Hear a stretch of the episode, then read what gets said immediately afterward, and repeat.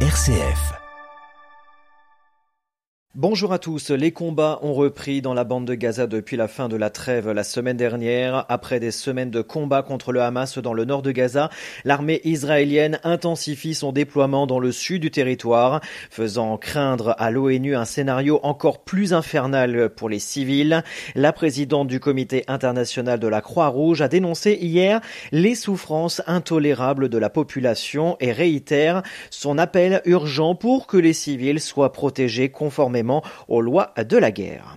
En France, un adolescent de 15 ans a été tué par arme blanche hier en fin d'après-midi lors d'une risque entre bandes rivales des communes de Daumont et d'Ezanville dans le Val d'Oise. L'enquête est en cours pour intensifier, pour identifier, pardon, les participants selon le parquet de Pontoise. Ouverte pour homicide, elle a été confiée à la brigade de recherche de gendarmerie de Montmorency et à la section de recherche de Versailles. D'importants effectifs de forces de l'ordre ont été déployés hier soir dans le secteur.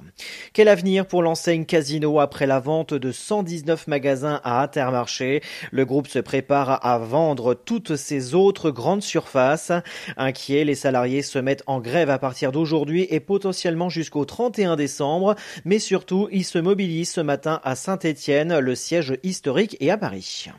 Dans le reste de l'actualité, le budget de la sécurité sociale pour 2024 a été définitivement adopté hier via le rejet de l'Assemblée nationale d'une ultime motion de censure contre le gouvernement déposée par les députés de gauche après l'utilisation d'un nouveau 49.3 par Elisabeth Borne. Renforcement des contrôles sur les arrêts maladie, culottes et coupes menstruelles remboursées pour les moins de 26 ans, délivrance des médicaments à l'unité en cas de pénurie, voilà une partie de ce que contient le plan budget. Il est désormais inévitable que le seuil de 1,5 degrés de réchauffement de la planète soit dépassé de manière constante sur plusieurs années et il y a une chance sur deux pour que cela arrive dans seulement sept ans, ont alerté hier les scientifiques de Global Carbon Project qui appellent à agir. Trois jours après seulement le succès obtenu à Bordeaux, l'entraîneur par intérim de l'Estac, Alou Diarra, enchaînera un second match sur le banc du Stade de l'Aube ce soir face à Amiens, coup d'envoi à 20h45.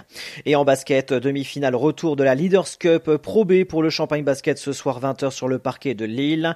Les Marnais doivent l'emporter de 5 points pour accrocher les prolongations et de 6 points pour atteindre directement la finale historique.